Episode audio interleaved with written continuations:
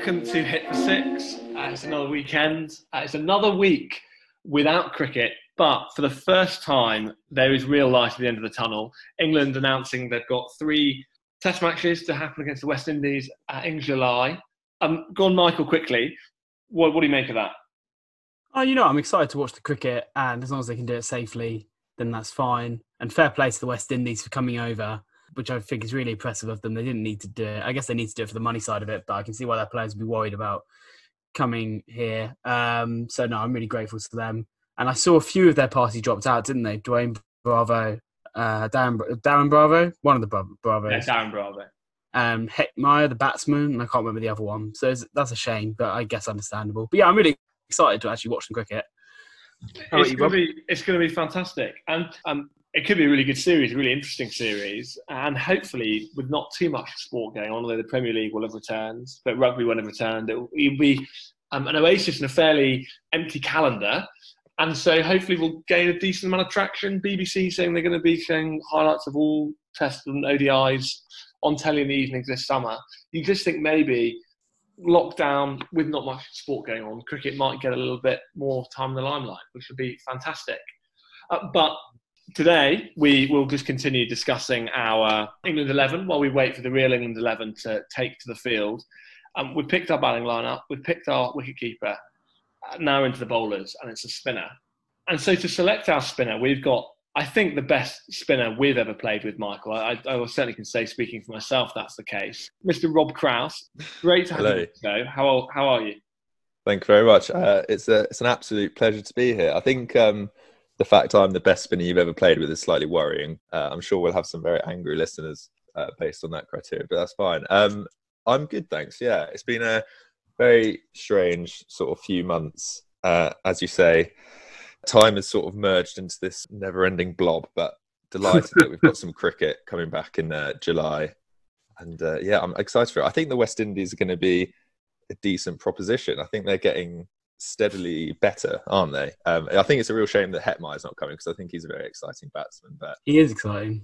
But um, no, I'm just delighted that life is inching towards normality. Geoffrey Boycott will not be commentating, or at least not regularly. How do we feel no. about it? Me and Rob were chatting yesterday because there was some funny, there was some funny stuff on Twitter about Boycott complaining about being canned, or sort of yeah. subtly complaining about being canned. What I assume you're referring to the fact that he said that white heterosexual men can't have a career at the BBC. it was right-leaning white men in cricket. Yeah. You, you, don't say. I've literally never met one of those at, you know, the University Cricket Club or any of my cricket clubs. Um, I think you might have uh, got the wrong end of the stick there, Geoff. I, I, I do. I think Boycott, unfortunately, is from a slightly different era, and uh, I don't think I'm going to miss him that much. I have to be honest.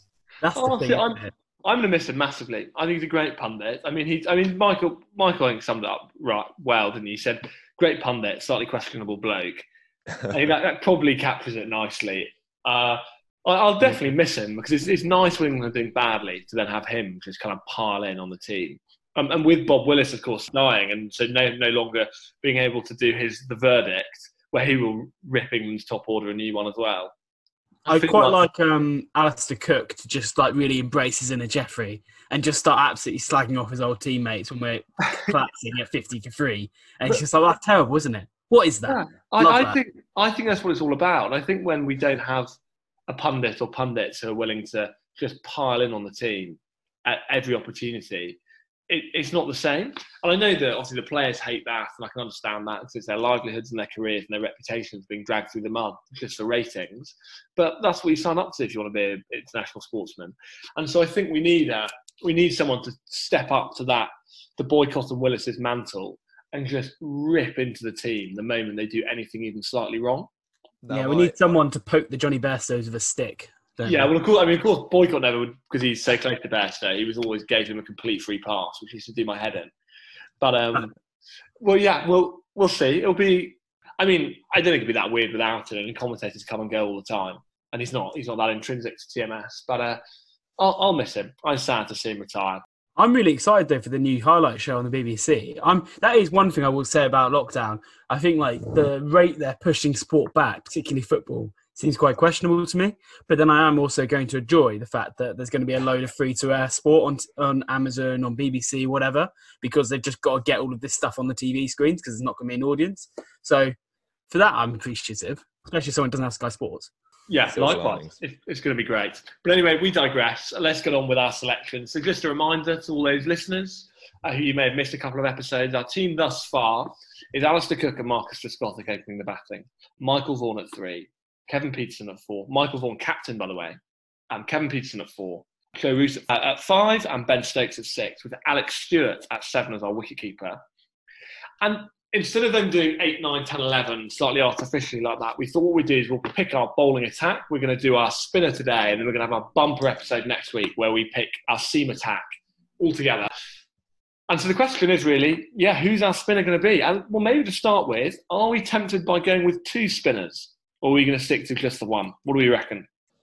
I, I would I would tend to lean to one. I think um, in England you typically only really need one if it's a good spinner. And uh, I'm just looking at that at that lineup as well. And you've also got you've got Joe Root as your sort of second spinner, golden yeah, arm, definitely. golden arm Root. So I'm not sure a second spinner is needed if this if I was captaining this this particular team. I yeah. agree with that. And um, yeah, we want this team to dominate all over the world, not just England. But I think Joe Root's bowling is actually maybe his batting's gone a bit on the wane test wise the last couple of years, but I think his bowling's got better. So, and we've also got um, KP, you know, brilliant, brilliant wicket Adelaide uh, is my main memory of him bowling. But you know, he can bowl a couple of overs. K- KP um, was an awkward bowler to face. He's so tall. That's the really, thing, yeah. Good off spinner. Like he, was actually okay, and Michael Vaughan even bowled a yeah. few little, a few little tweakers as well. Cleaned up Sachin, hasn't he? Yeah, yeah, exactly. I well remembered. So we've, we've got good options, a number of part-time off spinners ready to step in as the second spinner. Yeah. So I'm um I've got a name I'm going to chuck into the spinner discussion. If we're saying we're just going to have one spinner, uh, I know he's going to surprise Rob that I'm chucking this name in so early, and he probably won't make our eventual team. But I think if he was nurtured better as a talent, he could have. Um, and it's Adil Rashid. Oh my word! Interesting. Honestly, Look, Adil, I'm obsessed with the man.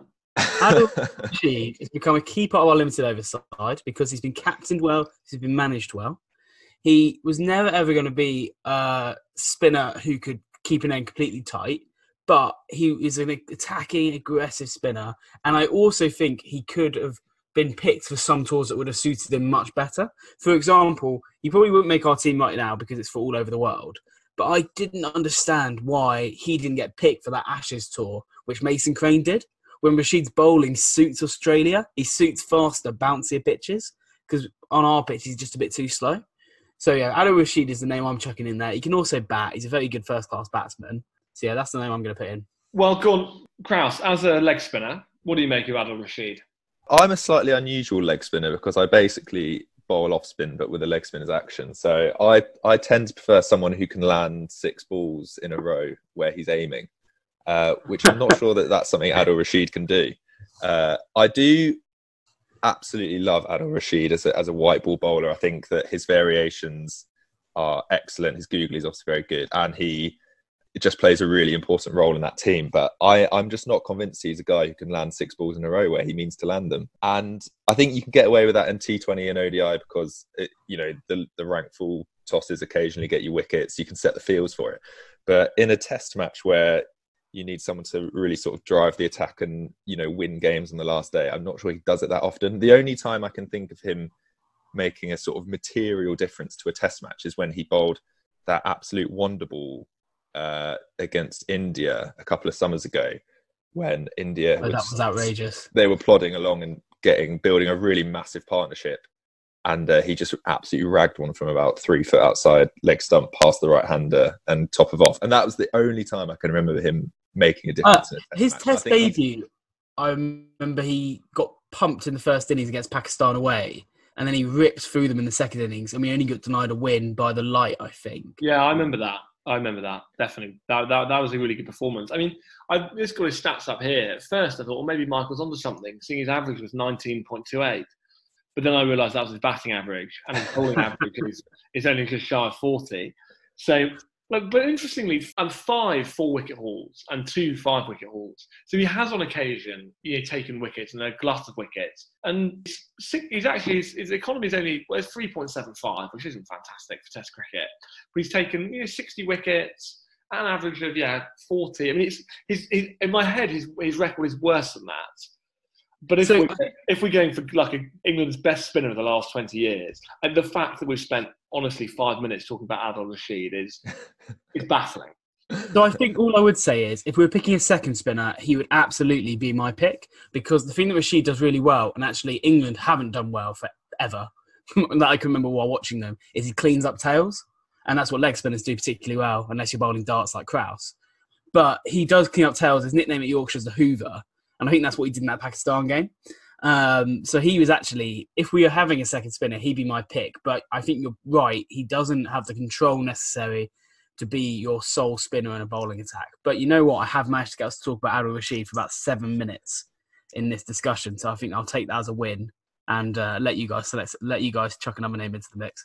Can I can I just make a final a final comment because obviously I know that you guys have um, you've also based some of your selection processes on on moments and feel, which played a key a key part in the wicketkeeper discussion. I would just like to say that my my comment on feel for Adil Rashid is that he is a man who turned down red ball cricket at a domestic level, and that always makes me slightly dubious about whether he should be in the Test team.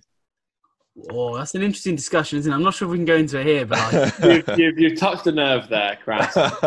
Michael is, a, is a, a, fierce advocate of Adil Rashid. He was apparently hounded out by a horrible. Yorkshire dressing room and a biggest board. He didn't like him. I yeah, would just say Andrew Gale was a bit of a Burke, and I think he is the, probably the main reason Rashid didn't take a red ball contract that year. But yeah, we digress. Fair enough. I'm, I'm, I'm, I'm, I'm, big enough. I'm mature enough to accept that Rashid won't make it into this team, but I love him. Fair enough. On more, uh, if we're staying on the more recent spinners, before we start looking back at, at players who have come and gone, of course, the person who's been England's main spinner primarily over the last six, seven years, six years certainly, is, is Moeen Ali. What do you reckon yeah. about him then? Are he in for a shout for this for this selection?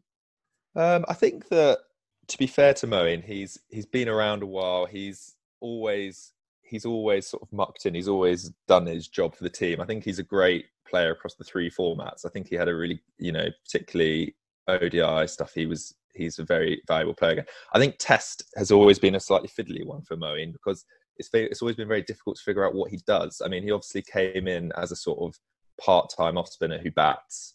Uh, and then he got sort of bumped all around the order. I think he opened a few series. He's batted at three, uh, and his batting is sort of really varied in form. And then he became a full-time spinner uh, who bats a bit. And he's obviously he, he's a better bowler now than he was when he started his career. But I think fundamentally he he's never developed as an off spinner.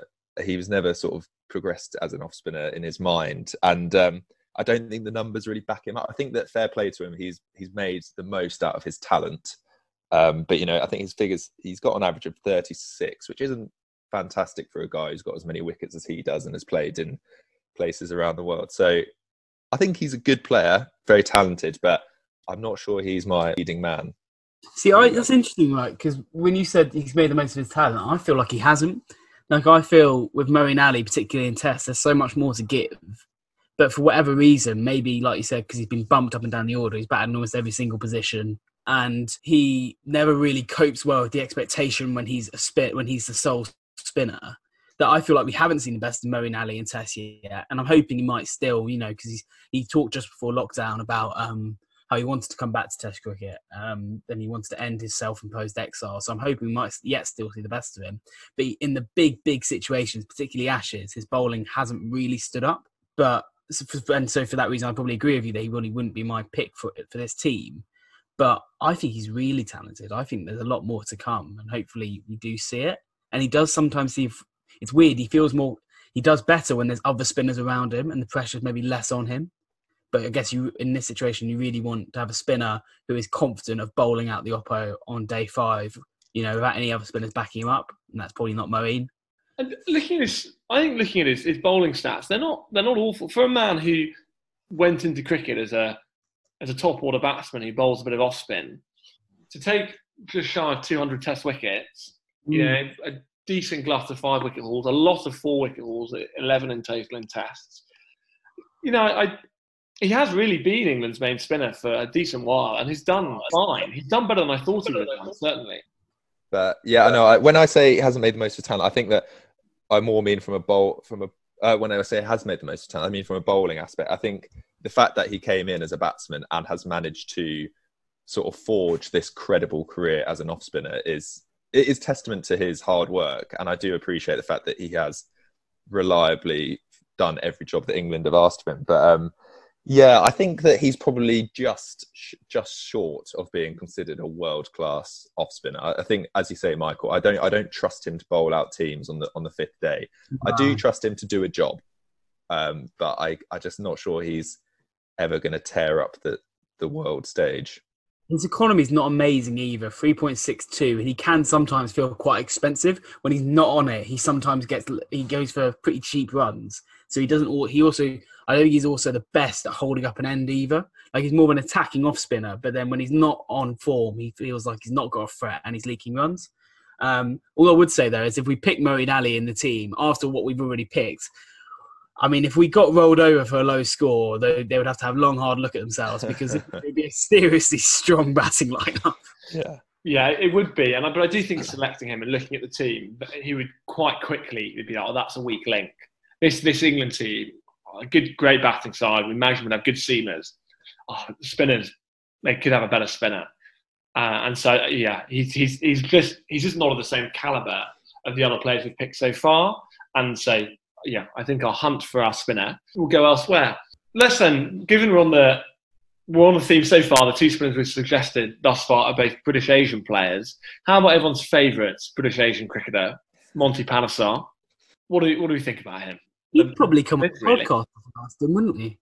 Just realised that. Like, by following Monty's social media, I don't think there's much he says no to anymore. So, well, and we've, we've met him. he's my Facebook profile picture for a long time. Kraus, did he go to your school? He did go to my school, yeah, Bedford Modern. So Alastair Cook went to Bedford, and Monty Panesar went to Bedford Modern. So I imagine they had some good good clashes over the years. Um, yeah, I mean, we all met him, didn't we? Uh, and you know, and it was interesting. So we all went to we all part of the same cricket club at uni, and every year we have a big party, cricket ball, where you normally get a former cricketer to come and speak and ask answer questions, and it's brilliant. We've had Simon Jones, Matthew Hoggard, Paul Nixon, um, and who were we due to have that year? Was it Ryan Sidebottom? I think it was Ryan Sidebottom. He dropped out last minute. And so Monty Panesar, you know, very nicely filled the gap. Kraus, how did you uh, find that evening? um, it was an interesting evening. Uh, I have to say that having been absolutely ecstatic that Monty was the speaker of choice, I, I, I said I suppose that maybe wasn't his format of strength. He uh, it wasn't his strong suit. Let's just say that. I felt a bit sorry for him, but um, yeah, he just didn't seem particularly happy to be there. No, he made a couple of very odd comments, which uh, were slightly pointed. So yeah, it was a slightly strange evening, but also just a great evening for anecdotes about some of his behaviour. And yeah, it's true. We got a lot more out of talking about Monty's behaviour that evening rather than taking any anecdotes from Monty about his time in England setup. Yeah. Mainly because every single question we asked was sort of somehow really impressively actually. We'd ask a question about his favourite test performance and it would instantly be diverted back to but I should be in the team. Yeah. You know, get me the team. Get me the call up. Um, Either that or his his what was planned to be his appearance on Dancing on Ice, that then oh, got yeah. curtailed because I think he broke his ankle. But every question was either diverted to I should be England's current spinner, despite the fact I haven't taken any wickets for or really played any first class cricket for 18 months, or somehow linked to I'm going to be on Dancing on Ice and I'm going to win. Yeah. And, and, take uh, a selfie video of me quickly. yeah, yeah. It was it was it was a real night of don't meet your heroes, I think. yeah. It was. I mean, I'd read Monty's book. I loved it back when I was like 12, 13, whatever. Um, and I, I, somehow found myself sitting next to Monty at the bar. It was just me and him. We were sharing a drink. And I was like, um, "Oh, Monty, I loved your book." He went, "Yeah, I didn't write it." yeah. and I was like, "Oh." I think right. my my favourite part of the night was when. Sorry to go into lots of detail about our, our cricket evening here, but he when he was sat next to Nish, and Nish was uh, another friend of ours, was trying to talk to him about various things, and he said, "What's your sort of favourite meal?" And Monty said something. I can't remember what the meal was, like beef Wellington or something like that, and that was on the menu for that night. And then Monty's meal arrived, and it wasn't the beef Wellington. And Nish turned to him and said, "I thought you'd ordered the beef Wellington. You said it was your favourite." And Monty goes, "I don't eat beef." And it is just the most bizarre thing ever. You just wonder, why did you say it was your favourite meal if you can't eat it? Uh, oh, extraordinary. Anyway, um, yeah. on the strength of that evening, is he getting into our side as a you know good guy to have around the room? As moments and memories go, I mean, it's up there. That was yeah. a pretty. I'll never forget that night. But I think if we kind of move away from the slightly odd, and it is actually joking aside, like kind of his not his demise sounds harsh, but what's happened to him over the last seven eight years is really sad. Yeah. As his, the breakup of his marriage, like the Brighton bouncer incident where he urinated on that bouncer, oh, that kind of thing. It's it all is all it's really sad because he was for a period of time a great English cricketer. He was so enthusiastic about his cricket, played with a smile on his face. I think he he battled, you know, because he was he's a bit of a cult figure, but he was always one of those where we laughing at him rather than laughing with him. And I think he he actually handled that really well in terms of just cracking on, playing his cricket, improving. And his record is, is well, better than the spinners we've spoken about so far. Had, Didn't take quite as many wickets as Moeen Ali, um, 167 compared to 181, but has played fewer tests, has a better average, a much better economy. He had 12 five wicket hauls. He won England some games. I think he did brilliant, brilliantly for England, really, under sometimes some difficult circumstances. And I don't think he was always dealt the, the kindest hand. And so I, have got a huge amount of time for Monty, and I, I do think it's it's sad that you know wasn't he doing recently in lockdown doing like a workout exercise where he's doing squats with a chair on his back. Yeah, and he's kind of become a, a parody of himself. And at one point, he was a, a excellent England cricketer and, and a well respected one. Yeah, also, I would, I would, I would go as far as say that for a couple of years, sort of 2006, 2007, he was probably the best, if not in the top couple of best spinners in the world. He was a very good bowler at one point. No, he was. He was a brilliant bowler. Obviously, terrible fielder, not terrible batter. But I think for me, the stark contrast and the sad thing is like having read his book, which he didn't read, which he didn't write, but um, anyway, I enjoyed whoever the ghost wrote it. But it, it talks about how um, the England team were very respectful of the fact he didn't drink and that he'd have a couple of cokes because of his religion, and he'd have a couple of cokes while they were, you know, popping the champagne. And then you could contrast that with the drunk Monty with the bouncers in Brighton, and it's just such a rapid fall, and it is sad. But no, bowling wise, he's a wonderful bowler, and also quite an aggressive spinner, quite an attacking spinner, which I like. Like you would back him to really get into a side on day five. But then I also think, in terms of like thinking cricketing for this team, he would be a huge weak link in the field, and he'd be an absolute guaranteed number eleven. So not a straightforward pick for us. Although going back to the moments criteria, nobody can forget his his Cardiff 09 knock. So you know. Oh yeah, true. As true. long as you, you team him up with Paul Collingwood, uh, he can. He oh, can we missed out, on Paul Collingwood because we didn't chuck him in as a rogue wicket keeper. So. so he can be the coach then, because you know Monty needs him. Yeah, yeah, yeah, yeah. So, um, and but the other, I remember Monty once switch hitting Murali for six. yeah. Yeah. Are you sure it was a switch hit? Because in my head it's a switch hit, but then I think I looked at it and it was just a regular slog sweep. Oh, well, look, the point stands. It was Murali who was like, in that series, ran through England like repeatedly. The best spinner basically going at that time, one of the best bowlers of all time, the most test wickets anyone's ever got. And Monty Panesar, who cannot bat, just absolutely hammered him for six out of nowhere. And so we're talking about moments. That's a real moment that captures my my mind and heart. And I think as a player, he he, he did for me. I remember it was his first Test wicket was Tendulkar. yeah, he went nuts, didn't he? He, he went nuts. And, and, an enthusiasm for the game, just a, a love for it. Oh, you know, for, for like my my heart. If I picked a, a team solely on players I really liked and warmed to, Monty would be my spinner. If we hadn't had that evening with him, I'd be so on your side, but I just can't get out of my head. You know, he was absolutely the spinner I loved, and I was just like, I don't understand why no counties are giving him a go. I don't understand why England are giving him a go. And then I met him. Um, but the thing about yeah. moments, actually, that actually really does blind your memory, doesn't it? Because for me, Monty could bat a bit, because I think about Cardiff, I think about him switching Murali, and then I'm looking at the cold hard Cricinfo page, average 4.88 from 50 matches. And it's like, God. oh, wow that is um, what was the name of the uh, New Zealand number eleven? the uh, one who Chris really Martin. Chris Martin. That's Chris Martin level statistics. Yeah. Right, so we've done Monty. Um, I suppose we've got to get to the main candidate. I don't really like him personally. I, I was really forward to his book, and then I didn't enjoy his book. And again, we know that's a really strong indicator in this podcast. But also, why did you like his book? I don't know. He came. I think he, to be honest, he came, he came across as he comes across on TMS as a bit questionable and not someone I really like, um, and a bit full of himself. And I've also heard stories about his days of Strictly Come Dancing that really didn't make him sound like a great guy. But he has been our best spinner, probably of the last 20 years. Incredible record, 255 wickets at 29.96, and obviously we're talking about Graeme Swann. So you two, go on then, pile in. Yeah, look, he's comfortably the best spinner England have had in, in my lifetime, probably. I mean, for for a good long time since probably Derek Underwood, which is a long time ago. England have had a lot of OK spinners, some quite good spinners, but he was the one we're talking about. You want someone who is confident to bowl a team out on the final day uh, of a Test match. That's him. Who could hold up an end on a on a pitch that's not spinning. That's him. He was. We talk about why were England so good in that sort of Andy Flower era, where they got to number one in the world. Where you think of what did that team have that other England teams before and since haven't had, and that's probably the one more than any other which is a top, top quality spinner, like a real world class spinner.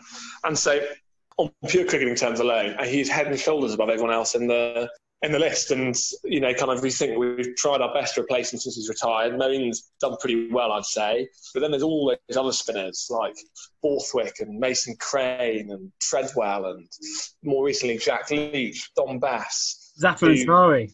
Zafar Ansari. All these Gareth Batty got to run out again because we haven't been able to replace and find a really great spinner since Swann because he, he was just so much better than, than anyone else we've had for quite a while. Also, so he's, I, I think this is really, to be honest, I know we've discussed at length other people, but for me, this is a close case. It has to be him. Also, he could bat and he was a very good slip fielder. It just, cricketing sense, it just makes sense. What, what do you think, Kraus?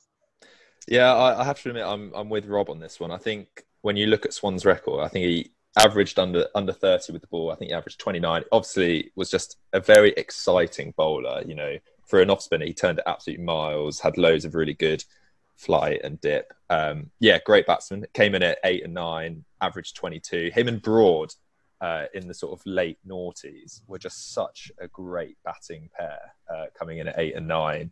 Uh, you know, they would quite regularly put on 50 partnerships, and when your tail is wagging, that's obviously the sign of quite a good team and yeah, as you say, another really good fielder. Uh, fielded a second slip for a lot of his career.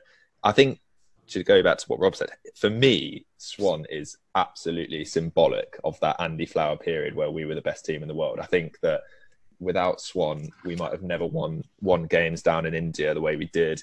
Obviously, we had Alastair Cook churning out runs as well, but I think Swann was just an absolutely integral part of that team. And even though he might be a, you know, his sort of slapstick comedy in your face style, it might have grated slightly. I think when he was playing, he was just a real breath of fresh air, and he was just a really fun guy. You know, I think I think about them doing the sprinkler on yeah. the outfield at the end of the Ashes. I think that was just an iconic time to be an England fan. I do have a soft spot for Swann for creating that culture. I was absolutely loving it. The days of the sprinkler, I really enjoyed his Ashes tour diary when on, on that three one yeah.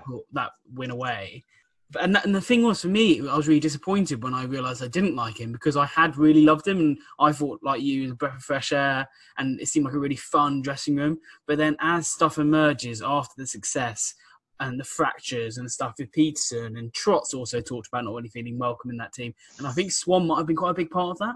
I think he might have actually been quite a divisive figure in that dressing room. Um, yeah, I, I think definitely. And it's interesting because he first got his first game for England was very early on, in the early 2000s. And then he was out of the England team for a long time because he was seen to be cocky, arrogant, basically had an attitude problem.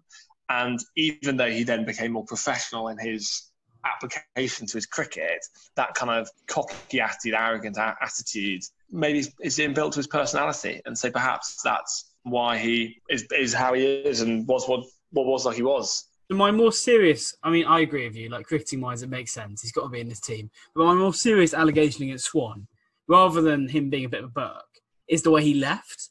It's the way he left Test cricket, and for me, that was pretty pathetic. Actually, we were getting hammered in Australia. his elbow had gone. Fair enough. You know, he wasn't the same force he was. And watching Shane Watson skip down the track and ping you for consecutive sixes must be pretty galling. But, but you don't just leave the tour the way he did, holding a press conference halfway through saying, "Yeah, I'm done, retiring." If that was the case, if his elbow was gone, he couldn't do it anymore at the highest level, and he knew that. That's fine. But then just sit on the sidelines the rest of the tour. Let whoever the other spinner was, was it Monty? Um, let Monty play three games. Say Swan's been rested, dropped, injured, whatever you want to say. Just do it in a less conspicuous way than the way he did, which just threw that awful tour even more into chaos. Yeah, don't just leave halfway through. I think yeah, that says a lot about his character for me. That says a lot yeah. about what he actually was like underneath the slapstick. Oh, I'm fun on Graeme Swann. That for me left a really nasty taste. I do agree with you that that is a, a stain on his character, and I think that that will always be something that uh, he will regret. But the, the my understanding of that that particular incident was that he went as soon as he went to Flower and you know, Flower has a reputation for being a pretty harsh guy, not the most emotionally in tune guy as well. And I think apparently when he said to Flower, I can't play the last game, I, my elbow is completely gone. Apparently, Flower was just like, I'm booking you on the next flight home. And Swann was just like, I don't mind carrying drinks for the next game. And Flower was like, I don't want, if he was like, if you're not going to play, I don't want you here. If and that's the that's, case, apparently, apparently that's what triggered him then being like, right, okay, well, I retire then. Yeah, well, that's well, they clearly didn't get on, did they? I mean, it's kind of incredible actually that he was able to flourish so much in such a under such a strict coach. Because, like yeah. said, in his career, Duncan Fletcher just jettisoned him, didn't he? Like, he messed around, and Duncan Fletcher was like, "You're gone." So actually, it's incredible they managed to him and Flower managed to have such a, a successful working relationship. I guess. I think I guess that's the theme of that entire period, isn't it? I mean, you had so many toxic dynamics going on in that entire squad, and the fact they got to number one is just it's just incredible. It's a bit like what uh, Rob was saying the other day about the Eoin Morgan culture and Alex Hales and stuff. I think that 2009 to 2013 team is just probably testament to their working relationships and their professional professionalism. Yeah. The fact that they got to number one whilst seemingly hating each other. Yeah, no, true. I, I think it's something that should be expected more. To be honest, I I think that you're there to play cricket, not become best friends. I think one of the hard things of cricket is you go around the world together, you spend hours in hotel rooms, and I mean, you see it with the the test, the Amazon Prime special on Australia. You just spend you spend a lot of time together, like doing things, and so it must be hard when you don't get on, particularly in cricket. But I think at the same time there should be a base expectation that you're there to play cricket and perform for your country and do a job, not to become best mates and I can see why, particularly when your coach is as toxic as he is, which Andy Flower seemed to be, why that did for England. It did really all start to unravel in the end, sort of 2013, 2014. But you know, I, I, wonder sometimes whether we kind of think, oh, it must be hard when they didn't get on well. Well, like you're getting paid good money, that's just your job. And many people around the world have colleagues they don't particularly like, but it doesn't stop them doing well. and so I think sometimes we hold, we hold, we team dynamics can be kind of put too much emphasis and onus is put on them. But maybe, maybe that's just me. I, I don't know. I, I always wonder if you should just be able to kind of crack on and play well, even if you hate the guy you're batting with or, or, or bowling with. What I would say is that I think that in this team and the, the force of characters you have in there already, I think I think Swann would be kept in check uh, coming in at number eight. I think I think he'd be captained well by people like Stewart and Vaughan. Yeah, this is why I'm a big, I'm a big Alex. I guess for Alec Stewart's just he's just come from a different, he's different era. He's a bit older, different perspective. Doesn't have a history with a lot of these players in the same way some of them do. For that team dynamic, I think he's a great antidote, really. A good, good balancing factor. So I'm very happy with with his selection. I mean, that's also partly why we picked Vaughan, isn't it? Because we thought that Vaughan as captain might be able to better massage the egos of people like Peace and Swann, all of these different firebrands in the same team so yeah, I mean, hopefully putting Swann in this team won't upset that. So if we're, we're not going to go Swann, which it sounds like we are, the only, the only other two players really who I think have any shout. One is a very recent one, and one is probably yeah an earlier 2000 spinner. The, the early 2000 spinner being Ashley Giles. Yeah, what do we think about him? Does he get? Is he worth a worth a mention in this? Could he be selected?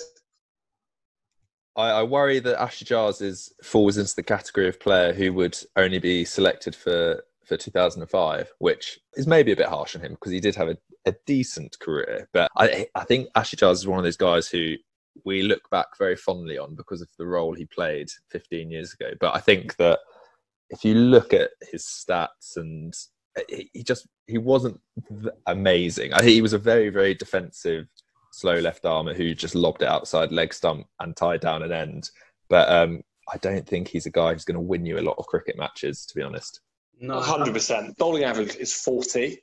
Wow. I, I, mean that that is awful. I'm going to be absolutely honest. Like I, he's he's he's revered and held in people's minds as like a decent England spinner, but you cannot be deemed like a successful international bowler if your bowling average is over forty. I, I think that's it, I think he was a decent England spinner in that he could hold down an end, like Rob said. 2.86 average, 2.86 economy, not average, that'd be incredible. Um, but 2.86 economy, but he doesn't fit into my bracket of what I want my spinner to be, which is someone really on the front foot, aggressive. And um, the King of Spain will always have a place in our hearts for 2005. And he could bat as well, but no, he's definitely He could. And, and for me, my favourite Ashley Giles memory was playing Pakistan when the, the light got worse and worse. And they were, this is very early on, must be 2001, 2002. And it was back when the batsmen were offered the light, so they wouldn't automatically go off if the light was bad and Pakistan were playing for the draw, and they had delayed and delayed, and the over rate was so slow, and it got darker and darker and darker. And Ashley Giles, I can't, I, I might be Graham Thorpe was batting with him. Yeah, it was. They uh, yeah, they, they basically just refused to take the light and just kept batting. And it became so dark, the fielders couldn't see where the ball was going. and, and England just about got over the line and won the Test match. And it was, it was a real, it was a great win. It was a great win for England anyway, but it felt like a real win for, for fair play and a slight like serve you right for I mean, basically cheating, which is what Pakistan were doing. So I always remember him very fondly for that. Obviously, winning winning runs at Trent Bridge in the Ashes. Yeah. Yeah, and a good bowler, and of course the King of Spain nickname. That whole mucking up all the memorabilia for his testimonial year, so instead of the King of Spain, the King of Spain. That's just a great little little anecdote. I think adds to him as like an important figure in England's 2000s cricket, and sort of yeah, and, and it's, it's, important to mention him. And today, of course, yeah. I mean, his co- coaching has been really, really good, and he may go on to play, play a huge, have a huge influence in English cricket going forward. But he's not going to be our spinner. Yeah, fair enough. So can I? Uh, so we can take it to the final, final name, uh, the final serious contender, Ian Blackwell. So Ian Black, no, Ian Blackwell. I was really dismayed to see. Only played the one game and he didn't get a wicket, so he doesn't have an average, which really made oh, me sad. Um, that's tough and I'm not sure. No, Shaun Udal, he got eight. He got eight wickets. I think he took part in quite a famous Test win actually in India, didn't he? Um, he did, yeah. Under Flintoff when they were playing the infamous things they played Ring of Fire in the dressing room under by Johnny Cash, and they all just came out absolutely pumped and and um, rolled it rolled India over in the final session. Um, and I think Shaun Udal got playing. for in that as well. Yeah. Yeah, so he had his moment, but no. Um, the final semi-serious contender is Matthew Jack Leach, Specsavers ambassador pretty solid bowler. Hasn't lit it up yet, but again, maybe we're remembering him more for his heroics in a really wonderful, memorable game, best game of all time, maybe Stokes Headingley, with him, you know, holding up his end, cleaning his glasses. I mean, it was wonderful, wasn't it? It was, yeah. I, I would actually say that you know you, you say Leach hasn't hasn't torn it up, and which is fair enough. I think he's only played ten games or fifteen games, something like that. But he's got a bowling average of twenty nine, uh, which is obviously up there with Graeme Swann. So it's below 30, which I think he's the only other person on our list so far. And to his credit, I think he's only played in one series, which is particularly helpful for spinner. I think he went to Sri Lanka a couple of years ago, and that was obviously yeah. very conducive to taking wickets for the spinners, Moeen and Rashid as well.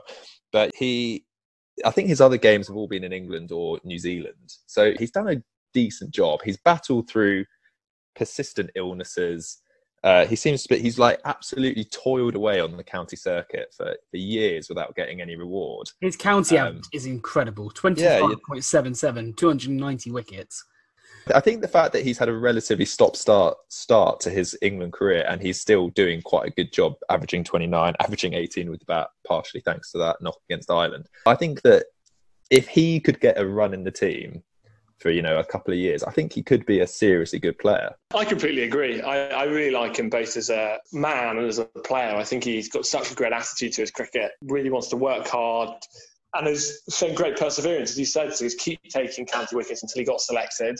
And then when he has played, he's played with a smile on his face. He's bowled pretty well, as we've talked about, and those two innings, both the Ireland one, which was fantastic. He was man of the match in that game in the end. That innings was crucial because England very nearly had a lot of egg on their face. And then um, obviously that, that one not out against uh, against Australia at Headingley. And I think, yeah, I, am a huge Jack Leach fan. I do hope England really run with him. I'd be interesting to see if they go with him or Bess, given Bess is younger and does is showing good potential. But really, I do hope they give him a good go over the next three, four, five years because I think he could be really, really successful. But yeah, no, big, big fan of Leach. So an honourable mention, but I think Swann has to be our player. Just going back to Leach, there, I think that might be the first time that there's been a, a positive consensus for a player on this podcast. I can't help but notice that you guys have have rinsed the entire England setup from the last 20 years in some form or another. In some, you know, a lot of character assassination on this podcast, but Leach seems to be a universally likable man. Well, you know, it's, it's our podcast. We get, to, we get to say who we like, who we don't like, to all of our tens, hundreds of listeners. Uh, yeah, I, I mean, I mean, this could all, if we do go on to have glittering broadcasting careers over the next 20 to 30 years, I think maybe things we've said on this podcast may come back to bite us. And even the players I like, like Alastair Cook, I described as a yes man and as spineless. I think he's wonderful. He's, he's my favourite England cricketer ever. But I still managed to completely rip into him. Huge criticisms of literally every single player, isn't it? I mean, we've got to give a balanced view. We're not sycophants. We can't. We're not just here to pick, you know, our best England 100 from the last 20 years. We, some players are going to fall by the wayside. And like yeah, and, and, also, give, and we've got to give reasons why. Yeah. this was the period in that England got to number one in the world rankings, and you've still found ways to keep people like Jonathan Trott out the team. and I and I dismissed Ian Bell out of hand. He never even really got yeah. near the discussions because I just said it doesn't make runs at important times. Well, even though he won a Ashes series on his own, but yeah. Uh, um, only one anyway. Ashes series though. Who hasn't done that? Well, when these guys don't agree to come on your podcast, at least you've got an excuse, don't you? You're just too hard hitting for them. They can go on Greg James and Felix White. Well, there we have it. We've selected our spinner then, Graeme Swann. I believe we're all in consensus on that. Ugh. I suppose it was really. I'm surprised managed to drag this episode out as long as we have, but no, no one else was going to get picked, were they? Can we all just agree that if we were picking a second spinner, it would be Adil? No, it would probably be Monty. Sorry, mate. Oh. Uh, so, um, or even I, for me, if you're going on a, you want a spinning all rounder to replace I don't know, Stokes or someone, then you go Moeen because he can bat. Yeah, true. and would be a, and performs well as a second spinner. So actually, probably if you did were going to go a second spinner, it would probably be Moeen. So that's it then. Just the seam attack to go. Graeme Swann is definitely a bowler we know can take wickets.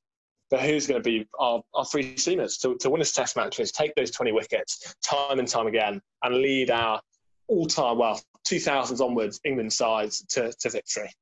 Many thanks, Michael and Rob in particular, for, for joining us. Um, it's been great to have you on. And both of you have a lovely weekend and a good week. Cheers, gents. Cheers, guys.